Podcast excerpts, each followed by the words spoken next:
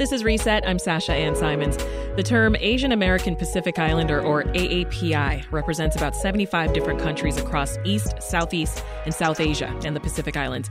But here's the thing some government surveys group AAPI communities as all one race. And this can create problems when it comes to knowing what people of different ethnic groups in the U.S. need, specifically around healthcare. Maybe one group is more susceptible to side effects of a medication than others.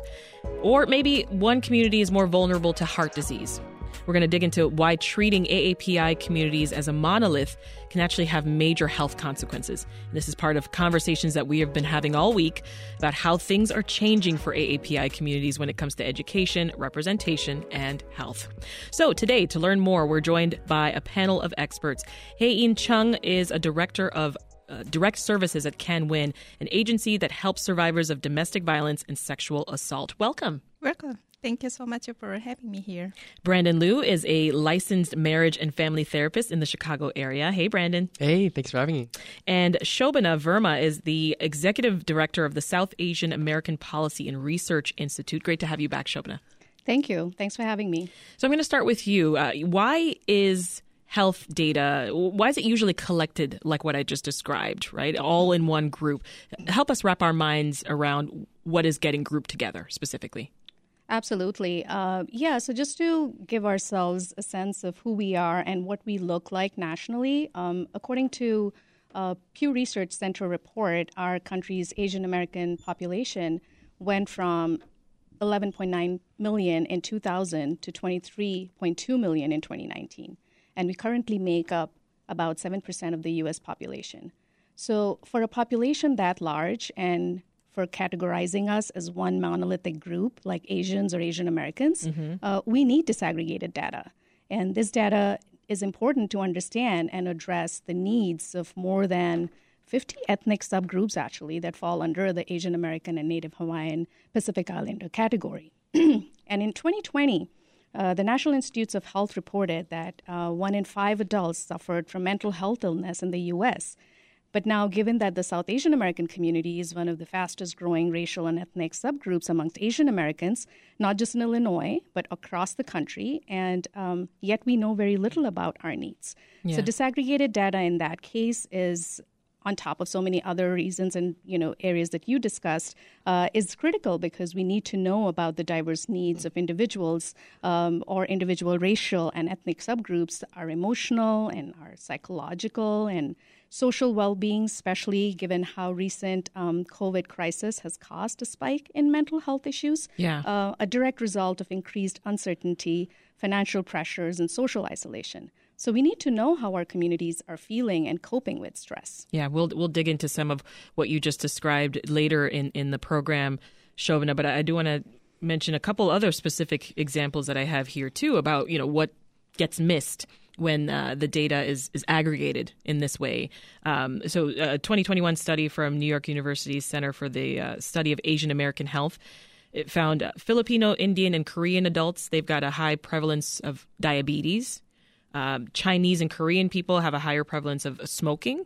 Um, and Pacific Islander people have higher rates of obesity. So, again, where you know lumping everyone into one group that doesn't always work right? And so uh, what steps do you think can be taken to separate the data shobana uh, that's an that's a very important point you just made, and you know, just speaking of uh, you know, as a representative of the South Asian American community here, uh, we do realize that, and we do have a health equity project. We have you know so many other issues that we're trying to address. You know, our participation in civic engagement, you know, uh, in the electoral process, uh, also uh, trying to address anti-Asian hate. It doesn't serve us right by clubbing us all together under yeah. the Asian umbrella, and at least at SAAPRI, I can you know on based on our experience, I can share. Um, we do have an active community health and access survey where we are collecting information from community members about lifestyle and environmental factors, uh, which may inform their health outcomes and experiences. So, when you mention health inequities and how limited we know uh, about the different ethnic groups,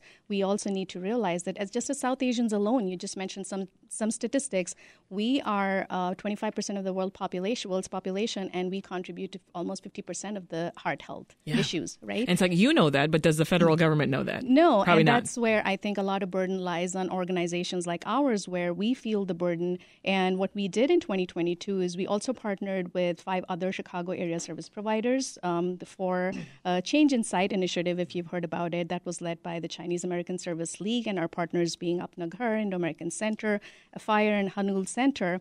And what we did together uh, as six organizations is we collected um, social determinants of health data from over 2,000 Chicago area Asian American individuals representing 16 different communities that these organizations collectively serve.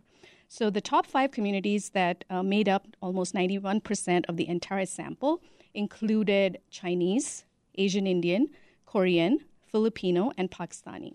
While each group shares some similar risks, each group also experiences these risks differently. So, for example, when we look at the individual risk profiles, 78% Filipinos indicated stress as their top risk factor, followed by 75% of Asian Indians and 71% people of Pakistani origin. Yeah. Wow. So this is the kind of work we need to be able to advance to help us address uh, the various, you know, health inequity issues. I'll get you to piggyback off that, Brandon. How does uh, having a lack of disaggregated data for Asian Americans, how does that impact mental health outcomes? Absolutely. Yeah. So if I, th- I think when we do clump them together and we treat it as a homogenous group, mm-hmm. um, we lose a lot of the uh, differences and unique experiences uh, in in terms of mental health, uh, whether it be about relationships or about um, uh, emotions or whether you know all facets of mental health. And so um, when we look uh, at uh, the different subgroups within Asian American, within the umbrella of Asian American um, not only is, is prevalence of those mental health issues different uh, between groups, but um, the the cultural and social pressures feel uh, there are some similarities, but also vast differences mm-hmm. between uh, between the groups um, that can contribute to this uh, the hardships and the suffering and and the factors that go into a person's uh, well being. Um, and uh, when it, I, guess when it comes to people seeking therapy um, and seeking mental health care, um, those those barriers are very different from group to group as well. And so, um, taking all that into account, you know, again, we look at it if we look at it as an umbrella, right? Um, we just uh, can't effectively address those barriers um, and provide competent and uh, efficient, uh, sorry, uh, Effective. Effective. Thank you. Effective mental health care to those. Yeah, we're, we're missing the individual needs of, of various folks within this AAPI community. Mm-hmm. I want to bring you in, Hae-In. Uh, your group, KAN-WIN, works with women across the Asian American communities. Uh, so, talk about what, what cultural and ethnic differences um, you think are important to keep in mind when you are working with your clients. Domestic violence is also the very prevalent in across the whole the genders and race, uh, and then also the uh, so and it is also the increased rate in the Asian community, especially the after the pandemic. Um, it really like increased the domestic violence violence. Uh, steady, uh, our the hotline calls is almost uh, like 30% increased uh, during a pandemic and we um, serve the older population, but our we are more uh, focused on the East Asians. Okay. Yes, because as we mentioned before, the Asian Asia is the really diverse population. Yeah, it's a big umbrella. Yes, right? and then we speak more than like two thousand languages. Uh, so even though that we serve the Asian um, immigrants communities, but we cannot be expertise for the entire the languages or the, we cannot uh, cover the entire cultures. Uh, so our we are more um, focused on the certain communities, mm-hmm. so we can develop the, our expertise and our strategies to, to the focus on the certain community, and then we can uh, provide uh, to the based on the, this expertise to, to the other Asian communities. Then you can branch out. Yeah, mm-hmm. makes sense. Um, there's a study that was published, Brandon, by the, the National Library of Medicine in 2023, and it found that the, the one third of AAPI adults who reported um, psychological distress during the pandemic, nearly half of them also reported unmet mental health needs talk more about what you know Shobana brought up earlier the, the toll that COVID-19 and the mm-hmm. rise in anti-Asian hate had on AAPI mental health? Yeah, absolutely. Dealing uh, with a lot of things at the same time. Yeah, exactly. There's so many layers, right, to uh, to what's happening right now, especially in coming off of COVID. Uh, we we can talk about you know the isolation that that everyone felt, um, but in particular for people and cultures that are particularly interdependent and focused on friends, community, family, to have missed out and to have been isolated from the people you care about most for uh, that period of time. Um, it does contribute again to those feeling, yeah, feelings um, uh, potentially that have contributed to depression or uh, social isolation. Mm-hmm. Um, and you know, yeah, the study that you, you know you're talking about um, that there there is this prevalence of mental health issues, and yet also the lack of mental health care that either they're reaching out for um, or that is being offered or provided. Uh, which is why I really appreciate you know the work that um, Shobana and their organization is doing um, with psychoeducation and just letting people know, hey, you know, the, here's the data we're seeing, and also here are all these resources that you can that you can utilize and that you can find.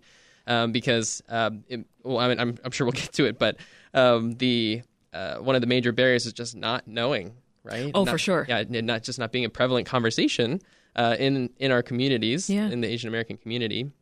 Um, so yeah, yeah, we'll, we'll we will definitely get to that, Brandon. Hey, Ian, I'm curious uh, if you saw this. There was also uh, at the same time, you know, COVID nineteen. There was also what was called the shadow pandemic happening at the same time. There's a 2021 report uh, by the National Commission on COVID nineteen and Criminal Justice, and it found that incidents of domestic violence increased after that lockdown in 2020. Remember that March mm-hmm. 2020.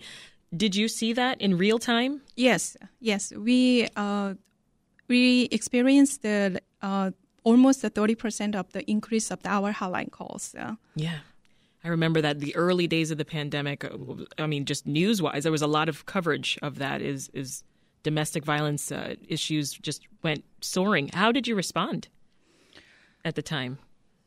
Uh, I think the the reason why the we experienced the in, like so much increased the hotline calls during a pandemic, it is uh, two factors. Uh, so one is, as Brandon mentioned, isolation is one of the biggest factor, the barriers for the Asian, especially the Asian immigrants, uh, uh because Hamdors they are using isolation as a tactic, and to uh, control the their survive, uh, survivors. Okay. And then also the immigrant immigrant itself is isolated in in the so, uh, society. Yeah. Lockdown is actually increased these isolations. Oh my gosh, it's like triple isolation. Mm-hmm. Yeah. So and the hence second, the thirty percent increase you said. Yes, and then the second reason is domestic violence is the spectrum. This is the, the uh, the abusive relationship is a spectrum from the healthy to unhealthy and abusive relationship. If uh, the couples or the families are located in unhealthy relationship, if they have in the huge stressors, especially like a pandemic, then they can move the, to the abusive relationship because they have a lack of interactions or the how to healthy. I see. Yes, yeah. to coping the these stresses. So these two factors is actually the increased domestic violence situation. Shobana, in, in May of 2021, the uh, Substance Abuse and Mental Health Services Administration published an article that noted how Asian Americans are, quote, more likely to have their mental health symptoms manifest as physical symptoms, uh, which can result in lower rates of detection, increased misdiagnosis, and lack of appropriate treatment. Any surprises to you hearing that? Not at all. Not at all, uh, because one thing that we have learned um, through our work is also, um, you know, the you already mentioned, uh, you know, all the different layers of stress, uh, all these stressors that we've already shared here about. Um, the, the, a lot of that is also cultural, right? And then when we're talking about um, not only experiencing, uh, you know, stress because of the pandemic, also rise in anti-Asian hate, uh, which, by the way, I do want to point it out that this is not a new phenomenon. Uh, so when we do talk about anti-Asian hate during the pandemic, uh, you know, it's been happening for a while, and it's just the pandemic just amplified racism and xenophobia, mm-hmm. Uh, and which has led to an uptick in more bias-motivated violence that we're seeing, and especially with uh, women being targeted uh, from immigrant communities, including South Asian women. we're often objectified and dehumanized, dehumanized um, to a point where we're being killed and combined forces of prejudice and violent mm. misogyny. So, when we're talking about cultural barriers, all of this misogyny and prejudice, uh, all of this also plays an important role. And we've seen that. And even Stop AAPI Hate um, also had a mental health report where they mentioned that Asian Americans who have experienced racism have heightened symptoms of depression, anxiety, stress, and physical symptoms. So, you know, similar yeah. to what you just so, mentioned. So, how does this create challenges for the healthcare providers then? Because what happens with our immigrant communities, and we've seen that in uh, a lot of South Asian American community members, is we're also socialized, uh, not just to keep uh, our experiences close to our own hearts and not really seek help. Uh, and when that happens, we not only socialize ourselves, we also socialize our kids uh, that you know if we're experiencing something, you know whatever the stress factors could be, whether it's target, uh, you know being targeted um, as a result of uh, xenophobia and racism, we just don't want to talk about it. So it really makes it tricky for healthcare providers because when the community is not really actively seeking help, yeah. we have engaged a lot of healthcare providers through our uh, educational series and events that we've been hosting, uh, just to make sure that we are creating a platform for our communities and community members and healthcare providers providers to be able to get in communication, to create a platform where we do feel safe and we are, you know, building community where we feel like it's okay to talk about it. Yeah. Because of the taboo, because of the stigma that's mm-hmm. attached to mental health care and the way our communities are socialized to keep it so private, uh, on top of all of the, uh, you know, layers of, uh, you know, cultural and linguistic uh, and structural barriers uh, for immigrant communities, uh, it's really challenging for healthcare providers, as Brandon mentioned, you know, who reaches out and what kind of care are right. they able to even receive. Yeah, Brandon, let's let's dig more into these barriers. AAPI communities they're among the least likely to seek out mental health services in the US. That's a huge deal. I want you to Absolutely. sink, let that sink in, yeah. listeners. I know you know this all too well, right? And you mentioned earlier sometimes people don't know. What else do you think is behind this? Yeah. Why are they not asking for help? Yes. Yeah, and, and you know to caveat our conversation, I think um, just yeah keeping in mind that that it is quite a diverse group, and so I'll be referring to obviously um, pieces that that may feel like an umbrella, but could very well vary. Yes. Um, but uh, yeah, I think that um, one big part is uh, just the the history of the taboo, I guess, uh, around mental health, mental health issues. Um, the feeling of like if there is if I do have a mental health issue, there it means that there might there's something wrong with me, and also that so if there's something wrong with me, I might not be able to fulfill family obligation, or I might not be, be able to fulfill the values that my family has. Um, I think there is also, uh, uh, in particular, the immigrant experience uh, this bicultural sense of self that can be very difficult to navigate and to know, you know, I have one side that's kind of, you know, uh, well, I'll, I'll, quote it as the Western side, I guess, saying, okay, mental health, yes, and there's, you know, there's a lot of voices for championing that, and right. then we have another side of me that says, but I'm not, sh- I, I'm scared to reach out, or if I reach out, then it could mean, you know, X, Y, and Z about about me, about my family. Um, and we are uh, many Asian American cultures are shame uh, honor based culture. And so uh, to think about what this could Im- implicate and what this could mean for me and my family uh, is something that uh, not always considered uh, when we look at other demographic groups. Um, and then there's a stigma that goes kind of along with the taboo.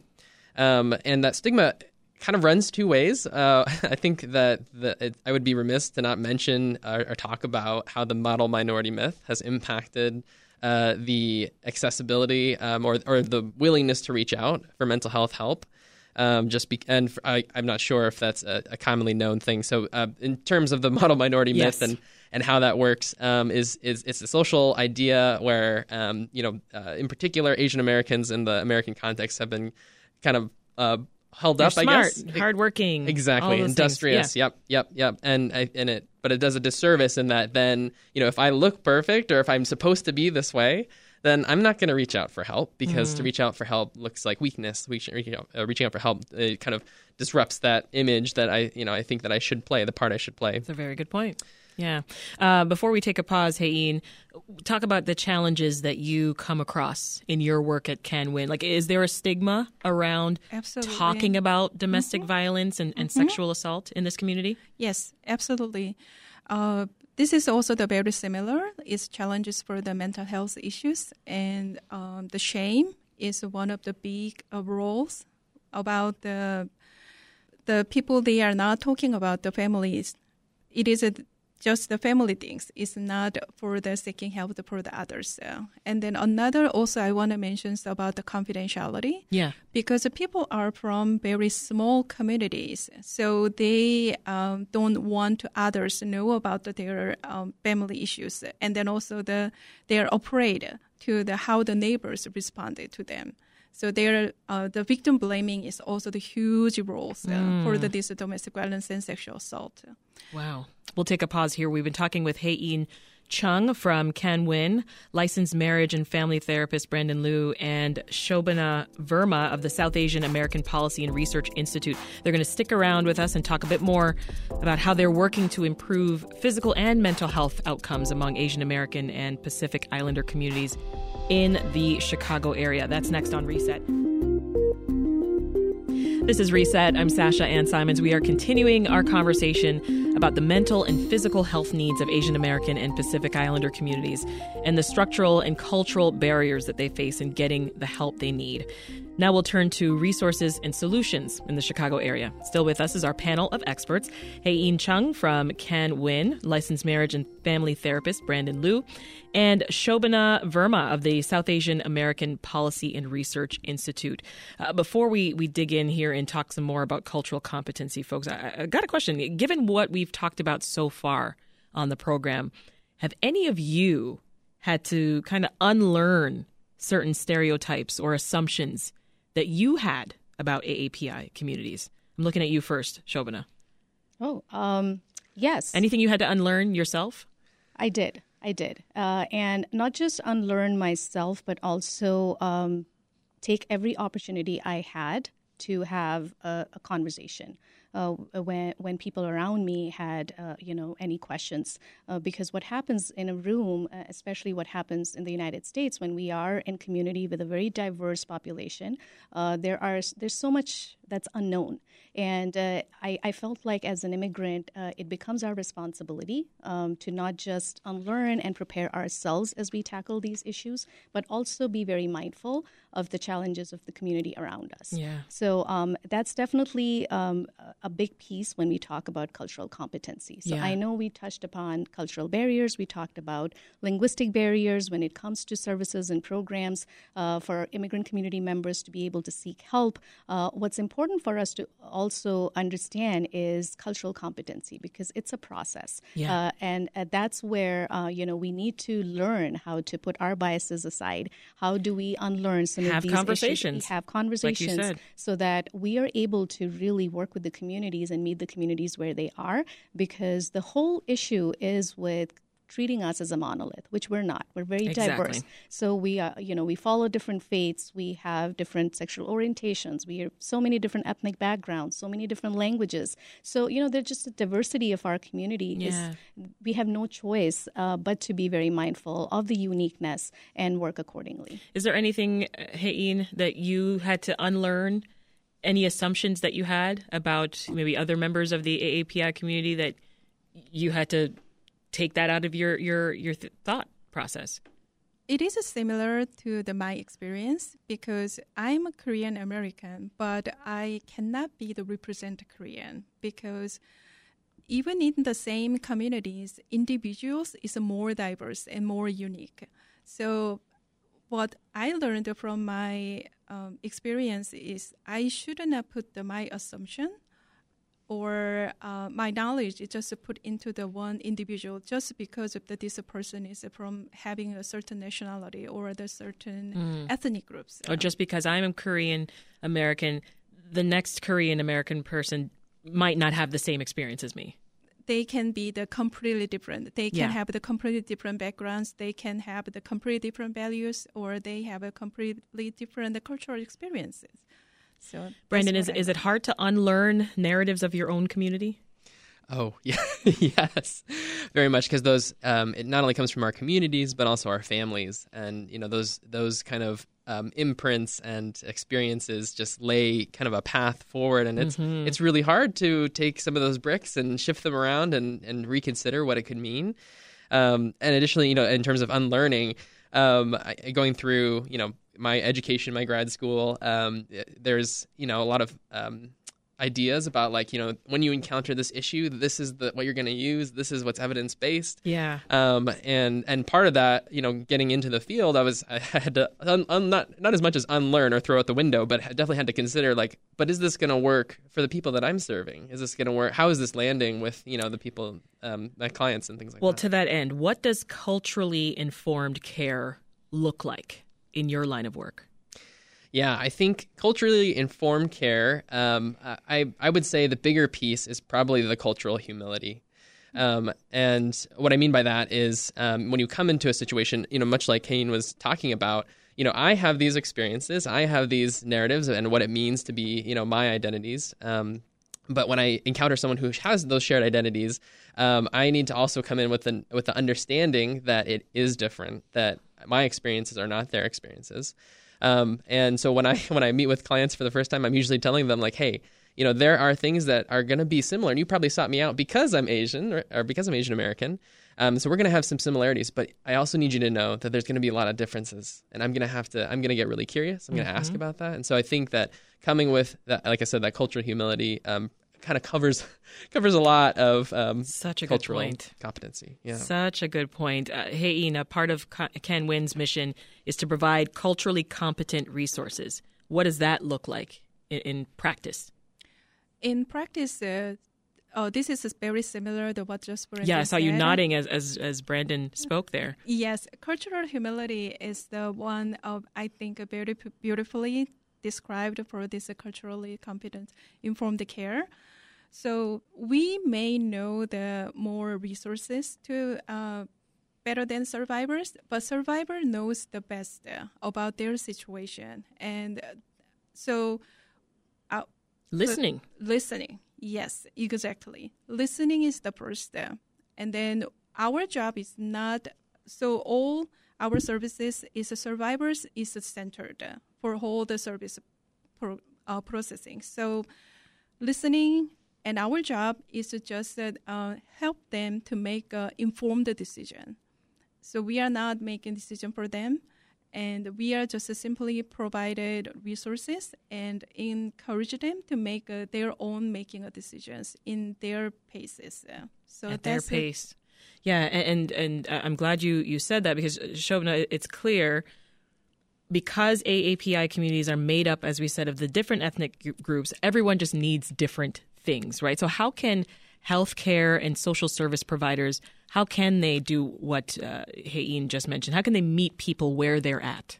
I think the the you know to to respond to that, I would go back to what Brandon just mentioned, right? The humility. Uh, I think what we we've talked about cultural competency. We've talked about unlearning our own biases because of the diverse faiths and beliefs and values uh, th- that our communities have. Uh, I think what's also important, and oftentimes. Uh, providers need to be mindful of is uh, what is the makeup of our communities uh, what we need to learn about uh, you know what our communities or you know members who we're trying to serve here uh, could be dealing with a wide range of issues that could be related to immigration it could be related to cultural assimilation it could be lack of access to information and resources as we've discussed earlier. Uh, and there are also a lot of intergenerational conflicts and trauma uh, and uh, one thing that we actually often miss um, to recognize is um, the experiences of the undocumented community members um, amongst Yes. Asian Americans. So, uh, and uh, all of this, uh, the impact it has on the youth. Uh, it, what the impact it has on the seniors because when we do talk about these experiences and we look at conflict and we look at trauma uh, we need to be aware of what the experiences of the youth and the uh, you know domestic violence, uh, you know, in terms of child and elder abuses, like, Mm-hmm. and because our communities are so, um, you know, uh, they keep their um, experiences so close to their own hearts, and there is so much hesitation in addressing and acknowledging these issues that Mm-hmm. healthcare providers, I think the the best chance is to be able to understand where our communities are coming from Yeah. and be, uh, you know, aware of you know the diversity in terms of you know and the, all the different roles that our experiences related to immigration and other cultural assimilation issues play here. With that in mind, let's continue to look ahead. Brandon, what can we do to remove stigma around mental health in AAPI communities? Yeah, I um, uh, forgot to mention this, um, uh, but I also function as the um, membership coordinator for uh, a group here in Chicago called the. Um, um, sorry, it's called Catch. Uh, it's an acronym though. It stands for Community of Asian American Therapists in Chicagoland. Okay. Um, and so uh, the reason I mention that is because uh, we, we are a community of therapists trying to su- trying to support one another in the work that we do. Um, because more frequently, Asian American clients are reaching out to people that that look like them because uh, that is some more, where more of their comfort sits. I think. Um, and so uh, a part of that has been uh, partnering with organizations here in Chicago. A part of that has been um, uh, working to provide funding for people to to receive uh, therapy from from culturally competent and uh, similar identified uh, clinicians. And so I think that uh, in part we're working with these therapists uh, to try and get the word out there and try to make uh, services when people are ready to reach out more accessible um, in order to uh, kind of catch them, I guess, when they take the risk of, of, run- of going to therapy. I love that. Yeah. I love that. I, I talked to you earlier, Hae-In, about stigma as well, right? Around talking about domestic violence and talking about sexual assault. What do you think your role is um, as a service provider in, in changing that narrative, making people more comfortable to speak openly? I think uh, the key is community education. Uh, the KAN-WIN, we spend a lot of effort for the community outreach and the community education to increase awareness of the domestic violence and the help is there. So this is an uh, we are uh, in the grassroots effort to how to provide this community outreach. It is so we so I want to just give you the one examples how we provide this community education. Sure. So one of so Korean communities, the faith-based organization has the huge roles uh, because the this is uh, the, these churches they have critical roles for the immigrants who are settled in, and then also that they provide. Uh, so through the all the the families, they are connected through the, these churches. So we, uh, the multilingual advocate, the project we designed is that they goes to the churches and the meeting not only the pastors and the pastor's wife, and then also the the important roles in the congregations that we provide education and then also like training and how they can respond to the someone who uh, from their congregations to come to them to the seeking help the pro- when they had a domestic violence or the sexual assault. Yeah. So uh, this is uh, just targeted one important organization in the certain communities. It can be the the huge roles to the change the entire the community members that their the perspectives of the domestic violence I and see. how they can uh, respond to the their the survivors uh, when they survivors are seeking help. Yeah, uh, that's wonderful. Well, we've just about got about thirty seconds, Shobana. I mean, above all else, if if if nothing else, what do you want AAPI folks listening to take away from our discussion today? talk. Let's talk about it. I think the biggest barrier um, to any uh, solution to any any problems that you know that are facing us is you know it starts with the lack of acknowledgment. Uh, it, it, it you know it leads to lack of communication. Um, so I think uh, talking is very important, and this you know the platform you've created today. Uh, this, I believe, will be a great resource for people. Uh, you know, um, just to come back and listen to us and connect with us. Uh, what we're doing at SAAPRI is with that idea. You know, focusing a lot on education and outreach. We know there is lack of data, so we're trying to collect as much data as we can. Yeah, we're focusing on advocacy and policy, so it has to be a very multifaceted, you know, approach. Yeah, so but uh, it starts with the that. conversation. Yeah, we got to talk. Starts, yeah. We'll leave it there for now. Shobana Verma is with the South Asian American Policy and Research Institute. Brandon Liu is a licensed marriage and family therapist. And Hae-In Chung is with Can Win. Thank you all so much for your time today. Great conversation. Thank you for Thank having you. us, Sasha. Thanks.